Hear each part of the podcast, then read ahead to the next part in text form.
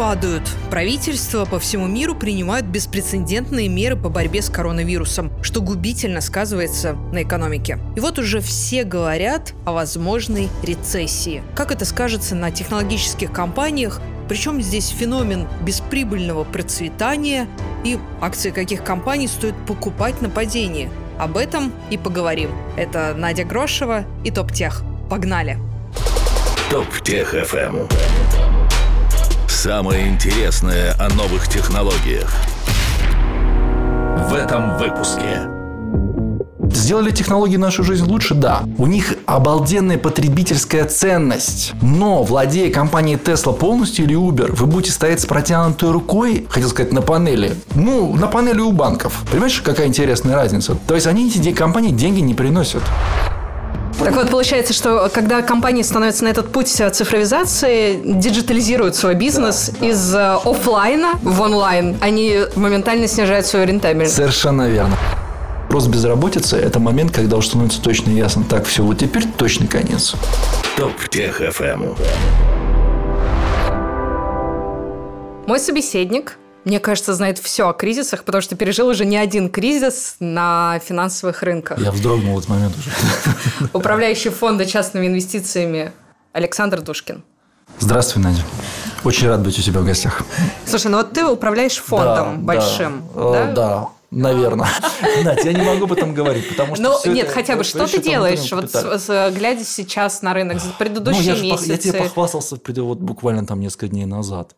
У меня устойчивое нежелание было покупать акции. Я сейчас пересматриваю тезис, я сейчас смотрю на компании. Они должны понравиться. То есть, э, последние полтора года были очень неинтересными. Ты смотришь на предприятия, даже суперзвездные технологические компании, за исключением Microsoft – и э, у них устойчиво росли издержки. Например, там Google и Facebook, у них был чудовищный рост издержек. То есть, если top line выручка росла, допустим, на 30 на 40%, то их издержки росли гораздо больше. Это не хорошая история для инвестирования, типично перед рецессией, превышающий рост издержек, ухудшение балансов. Это все отталкивает, потому что по правилам настоящих спекулянтов, с таких вот, знаешь, матерых, нужно работать только с лучшими предприятиями в мире. А если лучшие предприятия в мире не выглядят как достойное инвестирование, вообще нечего делать. Это неинтересно. Весь прошлый год я провел в каких-то мучительных рассуждениях и добился какого-то результата, неплохого результата, вкладывая деньги в сектора, оживающие при рецессиях. Это были компании золотодобывающего сектора, индексом золотодобывающих акций торговал, немножко, по-моему, Treasuries, еще чем-то, в чем преуспел. Заработал на «Газпроме», потому что «Газпром» оживился из-за смены команды менеджеров. Это была супер история, была супер сделка. Потому что мне это, это, мне это тезис, ему было лет 10 что «Газпром» очень сильно оживет при появлении шансов на изменения в стране очень большие. И вот то, что произошло в «Газпроме», говорило о том, что у нас будут большие изменения в политической жизни. Потому что «Газпром» – это кузница кадров для Кремля фактически. И там изменилась команда первый раз просто за 20 лет. И это, это само по себе... Стало еще это, и признаком Это да. Изменений. И поэтому «Газпром» взлетел. Кстати, он вернулся опять туда же. Можем снова войти в эту реку дважды. То есть, там, трижды я даже не знаю. Но меня разочаровала презентация пресс-конференции, которая была несколько кварталов назад, поэтому я не знаю насчет «Газпрома». Техвик 2020. Это 4 дня интенсива, 350 спикеров, 4,5 тысячи участников. 25-28 мая. Технопарк Сколково. По промокоду ТОП2020 можно купить билеты с 10% скидкой. Почему валится рынок? Слушай, ты знаешь, э, это всегда догадки. Дело в том, что э, фондовый рынок сам по своей структуре так создан, что чем дольше он поднимается, тем больше он становится уязвимым, потому что он больше привлекает компании с низким качеством, они все более низкокачественные компании выходят на биржу. Э, все ниже становятся стандарты кредитования. Это совершенно типично, потому что чем дольше длится рецессия, а люди живут между рецессиями, а не, вне, а не внутри них, потому что за последние 50 лет всего было 5 или 6 рецессий. И мы живем между рецессиями. Мы встречаемся с рецессиями, как с бандитами, которые бьют по голове, отнимают кошелек, и ты не хочешь об этом вспоминать. Но, тем не менее, рецессия оставляет в нашей жизни страшный след, потому что они могут все изменить. Вот я, например, готовлю свое руководство к тому, что рецессии могут очень значительно изменить в ближайшие годы вообще траекторию развития компании, и наши отношения, и контрагентские отношения, потому что это совершенно типично. Рецессия – это как огромное событие. Оно меняет ход событий. А если говорить, например, там, с точки зрения рынков, то Две последних крупных рецессии нулевого года и 2008 года поменяли траекторию доминирования там, стран. Если до 2000 года доминировала технологические гипотезы США, то с 2000 года доминировали, развивающиеся рынки и сырьевые гипотезы. После 2008 года произошел снова слом. И окончательно это произошло в 2011 году. И с 2011 года технологические компании стали суперфаворитами. Я хотел бы написать некую статью о бесприбыльном процветании. Как раз а, есть примеры, да, в Штатах многие компании, такие Да. как Tesla, да. Да. или Uber, Да. или Да, там да, их да, множество, WeWork, э, Да, когда они привлекают да, э, да. большие инвестиции, но прибыли Да. не приносят. Да, и это, это очень интересный феномен. Это называется бесприбыльное процветание. С удовольствием тебе э, расскажу о том, что это было популярно в 20-е годы прошлого столетия, потому что это совершенно типичная история во время низких процентных ставок, сильного доллара, дешевого сырья, когда развиваются стартапы. Они расцветают бурно, и, как ни странно, зараб- например, создатель Uber заработал деньги не на том, что он предоставляет услуги, и компания приносит прибыль.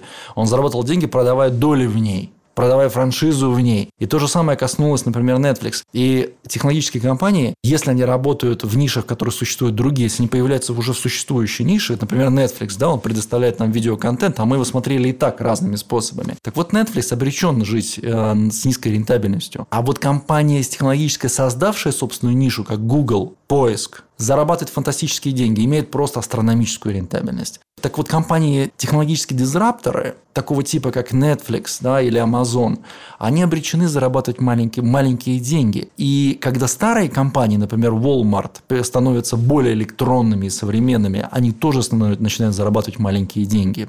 И я подозреваю, что, например, в автопроме произойдет то же самое. Получается, что когда компании становятся на этот путь э, цифровизации, диджитализируют свой бизнес да, из э, почему? офлайна в Да, онлайн, В онлайн. они моментально снижают свою рентабельность. Совершенно верно. Хоть и Рентабельно- увеличивают обороты. Да, да, они теряют в итоге рентабельность, и это происходит со старыми компаниями повсеместно. То есть, если компания раньше продавала свои там детскую одежду только через э, brick and mortar, да, как это называют, старые Mothercare магазины. Которые Да, обанкротились э, в Великобритании Да. и были до этого Да. успешны. Да, и как только они начинают торговать через интернет, у них наращивается top, top line, то есть выручка, это верхняя часть, да, отчета о прибылях и убытках. А вот bottom line не будет расти, он, потому что почему-то вот это нерентабельно. И я вижу, что этот паттерн, он повсеместен. Тесла компания тоже, она очень низкоприбыльная. Недавний сумасшедший взлет Теслы, там, облигации и акции был связан с тем, что они наконец-то прошли вот эту вот э, линию нуля, они стали что-то зарабатывать с точки зрения их учета. При том, что их акции растут на сотни процентов. Да, ну и вот как бы, но, конечно, к ним всегда есть смешные вопросы, потому что у них регулярно меняются там финансовые директора, контролеры, и все говорят, вы уверены, что там хоть что-то похоже на правду? Да, это правда, все хихикают над этим вопросом, но на самом деле э, просто сек всерьез ими не занимается. Я не знаю почему, неважно. Я как бы не медведь по Тесла, и э, безразличный вопрос. Здесь важно только то, что это общий паттерн. Тесла практически ничего не зарабатывает, делает машины. Так вот сейчас весь автопром мира будет переходить на электромобили, потому что и тебе, и мне нравится Тесла. Мы хотим такую модную вещь. И будущее наступило сейчас. Да, но той же Тойоте гораздо проще сделать на своем конвейере электрокар. А, да, но только видишь ли, почему-то расходы на его создание заканчиваются тем, что, что рентабельность упадет. То есть, эти, э, несмотря на то, что электрокар э, сделан, да, выглядит по количеству частей гораздо меньше, да, там гораздо меньше частей. То ли проблема в аккумуляторах, то ли в чем-то еще. Я не разбираюсь в технологиях, я знаю, что очень важно знать, в чем ты разбираешься, в чем нет. Итог один. Рентабельность исчезает. Сейчас в автопроме вообще куча проблем, но это отдельная тематика, потому что одновременно нужно создавать флот для так называемого каршеринга, который просто является машиной в аренду через смартфон. Потому что не каршеринг. Каршеринг – это мы с тобой владеем вместе машиной, по понедельникам ездишь ты, по вторникам я. Это деление собственности. А когда они называют каршерингом не собственность, которая не принадлежит даже Яндекс, а только лизинговой компании, я не понимаю, почему они называют это. Это не каршеринг, это, это аренда машины. То есть, Автопрому нужны машины в аренду, автономный флот, электромобили, гибридные и ДВС. Одновременно все это нужно с учетом того, что продажи падают. Одним словом, я при- пришел к выводу, что автопром мира испытает стресс самый большой за много-много десятилетий. Просто за много-много десятилетий. Я жалею, что не продал кучу этих акций в шорт, потому что это, по-моему, очевидный совершенно тезис. А и он- сейчас их уже поздно продавать? Может быть, ты права, надо поднять, они поднимутся и попробуем что-нибудь еще вшартить злобно. Вообще я не медведь, чтобы понимать, да? Я, очень, я отношусь с очень большим пиететом к технологиям, но хочу э, привлечь внимание к интересному факту. Совсем недавно Amazon стоил э, триллионы три десятых, а Royal Dutch Shell стоил 1, 170 миллиардов. То есть, там во сколько раз меньше, да? При одинаковой прибыли. При а одинаковой прибыли. А вот почему это происходит? Дело в том, что ничего так друг другу не противоположно, как технологии и сырье. Сырьевые компании, технологические компании – это максимально противоположные друг другу концепции. И при... интересный пример. А, допустим, зеки в России валят лес. Это традиция России, лес, понимаешь? Так вот, когда появляются технологии бензопилам, цены на лес падают. Потому что с одной с помощью одной бензопилы с бензином, подчеркиваю, можно свалить гораздо больше кубометров, да, и выполнить норму гораздо быстрее. Это жуткая шутка, учитывая как бы историю нашей страны, но очень яркий пример. Технологии сырье максимально противоположны. Технологии процветают в условиях, когда сырье просто diminish, да, оно просто вообще никому не нужно. Сырьевые страны, сырьевые валюты. И я просто понял, что эти события, они следуют одно за другим. То есть, есть период, когда доминируют технологические иллюзии, именно так, потому что Например, корпоративная прибыль Штатов, она с 2014 года не выросла. То есть, компании с 2014 года в итоге и того оверолл по всей экономике зарабатывают столько же. Все технологические компании штатовские, они отнимают прибыль у других секторов своих же собственных и не только своих. То есть, они вообще не создают больше прибыли, чем раньше. И это интересный феномен, потому что мы не получаем прогресса большого. Мы э, их поэтому в том числе и называют дизрапторы, да, что они влезают в ниши, где раньше были там таксисты и алло девушка. А теперь вместо этого какая-то странная штука, которая существует. Приложение. Какое-то, да, приложение у нас э, и 100 тысяч северов в Индии, где-то там сидящие, которые охлаждают там веерами, потому что так дешевле. Это же Индия, там же, там же дешево все, понимаешь? Вместо того, что там электричество дорого, а вот веером дешевле нанять детей. Наверняка. Сто процентов нам все это заканчивается где-нибудь в Индии. Очень технологично.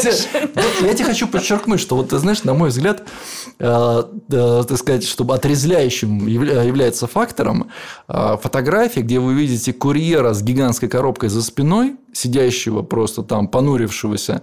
Вот так вот и выглядит технологическая революция. Что через 2000 лет человек бегает с гигантской коробкой за спиной, все это называют технологическим прорывом. Знаете что? Вы уверены, что это так? Почему в этом... Да, но все-таки за да. этим человеком стоит целая инфраструктура Аня. складов, а, которые расположены в разных частях города. Да? Согласен. Снижение себестоимости. Вспомни, ведь та же самая доставка была пять лет назад э, очень дорогой. Я с тобой согласен, но в конце концов есть где-то Индия, понимаешь? Заканчивается в Индии там, детским трудом. Я не являюсь лудитом, который говорит, что технологии это зло и что экскаватор отнимает у нас работу. Нет. А... Я дикий скептик, но на самом деле я не прав был во многом. Вот, например, я недавно видел тест-драйв одной интересной машины, и там была представлена навигационная система, а, где была совмещена реальность. Это было нереально круто, потому что камера, стоявшая на лобовом стекле, считывала окружающее пространство и одновременно интегрировала туда свои указатели, что вот на этой улице поверните налево. И это все отображается у себя на мониторе. Это невероятно классная вещь. Безусловно, это классное решение. Сделали технологии нашу жизнь лучше? Да. У них обалденная потребительская ценность. Но, владея компанией Tesla полностью или Uber, вы будете стоять с протянутой рукой, хотел сказать, на панели. Ну, на панели у банков. Понимаешь, какая интересная разница? То есть, то есть они эти компании деньги не приносят. То есть эти предприятия устойчиво Они, получается, деньги. приносят деньги в тот момент, когда продается доля. Они приносят деньги. Приходят следующие инвесторы. Да, кто верит в светлое будущее, кто верит, что коммунизм когда-нибудь придет. Вообще, ты знаешь, это в духе самой концепции капитализма. То есть в этом нет ничего особенно плохого. Вот Кейнс говорил, что капитализм это никакого варенья сегодня, а ящик варенья завтра. И вот из этого и ящика... Вот здесь он просто никогда не наступает. Да, но завтра никогда не придет. И по этой причине, понимаешь, всегда можно сказать, ну завтра, завтра очень большие перспективы. И вот, вот это и есть ответ на вопрос, почему Amazon имеет настолько большую капитализацию в сравнении с Royal Dutch Shell, при том, что у них прибыль одинакова, потому что инвесторы думают, что Amazon в начале пути, а Royal Dutch Shell вот-вот загнется. Но знаешь, что я тебе скажу, девочка?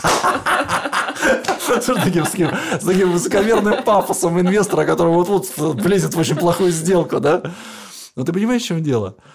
А, одна из э, важнейших фундаментальных особенностей человека – это бесконечная подверженность ошибкам. Это во-первых. Во-вторых, наше мышление построено по принципу экстраполяции. Мы экстраполируем либо вперед, либо назад. Сейчас плохо станет хуже, сейчас хорошо станет лучше. Акции падают, будут падать бесконечно. Акции растут, будут расти бесконечно. Вот так мыслит человек. Потому что это помогает жить в естественном мире, в естественной природе. Мы знаем, что... помогает. Если да. было до этого так, значит, Смотри, снова зима. Давай построим дома, иначе мы сдохнем. И действительно, те, кто не построили, сдохли. И их гены нам не передались. И поэтому, во-первых, мы, мы все параноики. Во-вторых, мы все удивляемся, почему в Москве никогда не готовы к зиме. Короче говоря, я в действительности к технологиям относился очень скептично, потому что всегда был поражен высокой стоимостью технологических компаний. Но э, их нужно правильно воспринимать в перспективе роста, потому что среди технологических компаний есть такие компании, как Google, делающие деньги. Да? Facebook, делающий деньги, Twitter, который, у которого руководитель э, Джек Дорси а, тусуется в Гималаях, и поэтому сейчас пытается туда выпихнуть, они вроде достигли соглашения, потому что он слишком много тусуется в Гималаях делает мало денег. И э, компании, которые не делают деньги в принципе, типа Netflix. Вот Netflix – это настоящий ад. Netflix – это перспективная акция для продажи в шорт, создает огромное количество контента. Он тратит, по-моему, больше 12 миллиардов долларов в год на создание контента. И это не окупается с точки зрения его учета. То есть, с точки зрения его финансов не окупается. Netflix постоянно увеличивает свой долг. И поэтому э, технологическая революция наступила, но она уже много раз наступала. И сейчас все подумали, такая классная компания Netflix. Она, я, и вот вы, Надь, ты понимаешь, вот я поразился следующему, следующему факту. Эти предприятия имеют потрясающую потребительскую ценность для нас и очень низкую инвестиционную. А за последние годы как раз технологичные компании были в пятерке самых дорогих. То есть, если мы вспомним, безусловно. там, седьмой год, это были как раз нефтяные компании. Это были банки гигантские государственные, госкомпании, это была Петрочайна в полтора триллиона капитализации, то есть прям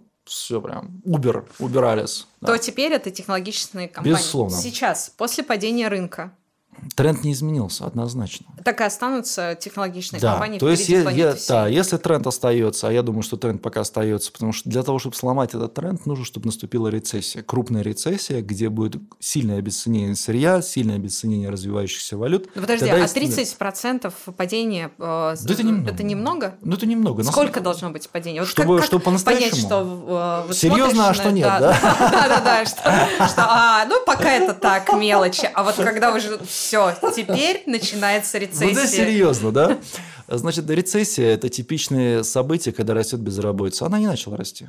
Ничего подобного. То, что ты сейчас видишь, это просто а, некий финансовый кризис, это кризис доверия, это шок для новичков на рынке, безусловно, потому что многие новички никогда не сталкивались там, с какими-то крупными движениями, они испытывают шок. Но это не означает, что рецессия придет. Мы до последней секунды не будем уверены. Шиллер, Роберт Шиллер, человек, там, Нобелевская премия, поведенческая экономика, он суперзвезда в этом смысле. Он сказал, что рецессия не видна до последней секунды. И я действительно уверен, что это так. Потому что только когда начнет расти безработица, ты поймешь, процесс запустился. Вот рост безработицы это, – это момент, когда уже становится точно ясно, так, все, вот теперь точный конец. Так вот, если начнет расти безработица, то страх точно будет давлеть над кредитным рынком, и тогда уже точно не увернуться. еще один из таких типичных интересных признаков э, перед рецессией – это появление заблуждений, что рецессии не может быть, потому что ситуация контролируема, управляема, и центральные банки могут решить любую проблему. Это не так. Центральные... сейчас не так много вариантов у центральных банков, особенно после того, как ну, ФРС резко снизил да, ставку, да, уже... Да, да, совершенно верно. Но еще Надь, процентов я просто, на 15 Надь, я хочу тебе привлечь твое, твое внимание к интересной мысли. Вот до краха 20-х, который наступил в конце 20-х годов, за несколько лет до этого появилась точка зрения, что э, рецессии теперь не будет, потому что есть центральный банк, который контролирует ситуацию. В шестом, седьмом, восьмом году я видел статьи уважаемых наших финансистов, которые писали о том, что теперь ситуация контролируемая, рецессии быть не может, потому что центральный центральные банки управляют ситуацией. А премьер-министр Великобритании накануне рецессии 8-9 года говорил о том, что рецессии не будет, потому что ситуация контролируемая и управляема центральными банками. И вот в прошлом году эти тезисы стали всплывать. И это автоматически делает меня не просто осторожным, а брезгливым просто. То есть я смотрю на ценные бумаги и думаю, ну зачем они мне нужны?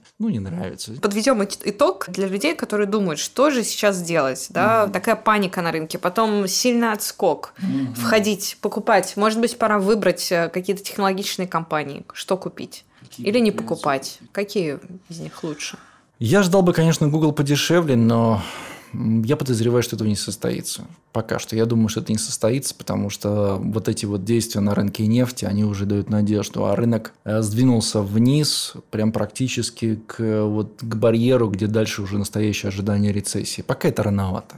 Просто это пока рановато. Поэтому сейчас пока есть надежда, что рецессия не состоится, что ОПЕК и Россия, точнее, просто Россия и Саудовская Аравия смогут договориться. Поэтому, конечно, в идеале я бы, я бы так подумал бы о Intel, это очень правильно, потому что это соответствует тренду. Это Google. Потому что тренд – это технологии, сильный доллар, слабое сырье, да, если хочется сырьевой компании, то Royal Dutch Shell – это мой безусловный фаворит. Это супер предприятие. Они не только ультрадешевые предприятия, но и с великолепным менеджментом, нацеленным на огромный возврат капитала. То есть они, они понимают, что, они очень хорошо понимают, что они делают. Они хорошо считают копейку, потому что они уже сделали свое глупое поглощение несколько лет назад. Там накануне 2016 года они сделали очень крупную сделку по поглощению, и они теперь просто сидят и понимают, что делать вообще не нужно. И они теперь превращаются в большого крупного генератора наличных, который они собираются выплачивать. Там, я, мне будет интересно посмотреть, смогут ли они удержать текущий уровень доходности по дивидендам в 10%. Уже это, конечно, интересно звучит, да, 10%. Да, но это потому, что нефть стоила других денег. То есть, по идее, по идее, им нужно будет сдвинуть дивиденды вниз, либо просто полностью прекратить байбак. Но они очень дешевые, понимаешь? И стоимость энергии текущая, она очень такая вот нехорошая ни для Саудовской Аравии, ни для России. Потому что у России бюджет на 80. Э, у России 40, а у Саудовской Аравии на 80. И это очень неприятно. То есть, другие, другие участники, такие как Иран, они вообще не могут справиться с жизнью. Точнее, Ирак эти, эти страны, целая куча стран безостановочно сейчас должны названивать и сюда, и туда. Сейчас должна начаться чулочная дипломатия, разговоры, уравнивание, так сказать, общих интересов, выравнивание. Это было бы рациональное действие. Потому что это рационально так поступить. Мне, мне понравилось то, что сказал Леонид Федун. Вообще нужно очень внимательно читать то, что говорит там э, топ-менеджеры Лукойла о нефти. Не в смысле прогнозов на цену, это, бесп... это бессмысленно, а в смысле вот оценки таких вот государственных действий, потому что топ-менеджеры Лукойла были первыми, которые заговорили о том, что, может быть, России нужно сократить добычу в начале 2016 года, когда нефть была ниже 30. Топ-менеджеры Лукойла это были первая ласточка. Они говорят, что, может быть, это будет разумно, мы немного сократим, а нефть-то удвоится в цене. Может быть, в этом есть какой-то смысл? А? Может быть, что-то в этом есть, знаете. Вот сейчас, сейчас Россия теряет... Продавать меньше, но дороже. Да, вот сейчас Россия теряет теряет примерно 40 миллиардов долларов в год от, этого, от того, что произошло. То есть, как бы ориентир потери 40 миллиардов долларов в год. И это можно было бы не делать. Просто, а эти деньги можно было не терять. Можно было не терять. Что делать? Э, мне нравится Сбербанк. Да, может быть, может быть, Газпром из российских предприятий. Но с точки зрения энергетики мне очень нравится Royal Dutch Shell. Я не уверен, что нужно искать что-то еще. Потому что Exxon э, будет э, нести большие расходы капитальные у них э, много расходов подразумевается в ближайшее время, а у Royal Dutch Shell не подразумевается. И Dutch Shell, на мой взгляд, самый дешевый. Плюс ко всему, это высший эшелон. Это самое, это самое высокого качества предприятие в мире. Одно из самых лучших. То есть, это как бы, в принципе, вот текущая цена Royal Dutch Shell, она такая же, как в 2008 году. Вот с точки зрения своего, своего баланса, доходов, бизнеса. Ну, может быть, BASF, немецкий концерн, стоит очень дешево. Это химический концерн гигантский, лидирующая химическая компания. Они говорят так, мы делаем химию. Им больше 100 или 120 лет, я уже точно не помню. Тоже великолепное предприятие. То есть, их качество просто топ-тир. Но сейчас, как бы, вот, конечно, страшно покупать, но, наверное, поэтому и правильно это сделать. Что а еще что-то еще из технологических? Amazon будет, безусловно, фаворитом, поскольку, ну, для Amazon, понимаешь, все очень хорошо, что сейчас происходит. Вот никто не будет ходить по магазинам, лучше сделать все удаленно. Amazon идеальный вариант тоже. То есть у Amazon продажи могут даже вырасти из-за коронавируса. Даже теоретически. Да почему нет? Для Amazon это просто хорошо. Они выиграют. А какие-то еще компании? Слушай, ну вот ты знаешь, большая часть из них это просто бесконечный убыточный бизнес. Вот до недавнего времени Яндекс Такси был убыточным бизнесом. Он стал, по-моему, выходить на нулевую беду или даже в плюс, когда они объединились с. То есть они стали повышать цены в итоге этого, в итоге этого события. Это, кстати, типичный пример, да, вот, который говорил, что бесприбыльное процветание. И это синоним, э, синоним чрезвычайно опасный, потому что формируется иллюзия того, что прибыль будет такая же когда-то, как у Google. Не будет. У компаний, которые существуют в нишах среди конкурентов, прибыли не будет, такой как у Google. Они никогда не превратятся в супергиганты. И потом шансы какого-то стартапа стать чем-то похожим на Netflix стремятся до, просто к нулю. В то время как продаются эти стартапы так, как будто их шансы, там, знаешь, 35 из 100, 10 из 100, то есть они оцениваются довольно оптимистично. Поэтому мне нравятся эти технологические вещи, технологическая революция, но не нравятся их финансы, за исключением очень редких компаний. Apple – великолепное предприятие, создавшее свою нишу, создавшее свой продукт и абсолютно доминирующее в этой нише, как ни парадоксально. Существует куча конкурентов, которые ничего не зарабатывают. Они ничего не зарабатывают. То есть Xiaomi, да, Xiaomi, они ничего не зарабатывают в сравнении с Apple. Парадоксально, да? И, кстати, Samsung тоже очень странный случай. Samsung Electronics – это супергигант, который зарабатывает на чипах. Их основной вид деятельности – это чипы. А вот это все то, что как бы мы видим, эту продукцию, да, это все делается на очень небольших доходах. Это очень, это очень низкорентабельная деятельность для них почему-то. Александр, спасибо тебе огромное. Заходи, Надежда, да. в гости обязательно в порядке. И Буду удачи в делах. Спасибо тебе большое. Топ Тех FM. Самое интересное о новых технологиях